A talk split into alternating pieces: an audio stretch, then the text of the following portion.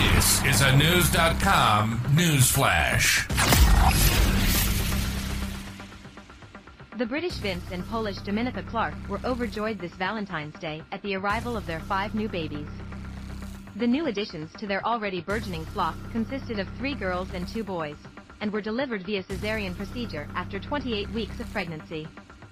Because they were born prematurely, weighing between 25 and 49 ounces, they are at this moment dependent on respiratory support. According to the Krakow University Hospital's officials, the chances of giving birth to quintuplets are 1 in 52 million. What makes this story more bizarre is the fact that the Clarkes have seven children already whose ages range between 10 months and 12 years, and four of them are twins. Clarke told a press conference in Krakow that she feels much better than she had expected. If you have a system, a calm approach and a positive attitude, then it is possible to have a really cool life with such a large bunch of children, she went on to say. The parents have already named their brood and furnished each with a second name too. The newly born babies are Ariana Daisy, Charles Patrick, Elizabeth May, Evangeline Rose and Henry James.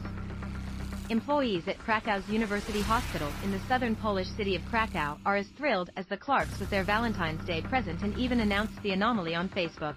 They say nothing happens twice, but miracles like to repeat themselves at the University Hospital, for the second time thanks to the efforts of the obstetrics and perinatology department team led by Professor Hubert Huras, who has been taking care of a pregnant mother for over 10 weeks on Sunday. After 2 p.m., we welcomed quintuplets into the world. The hospital also confirmed that Vince Clarke and their seven other kids cannot wait to welcome the quintuplets home.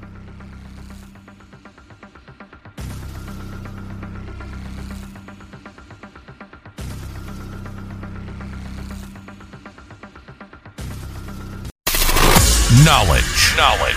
Unfiltered. Unfiltered. News.com. News.com.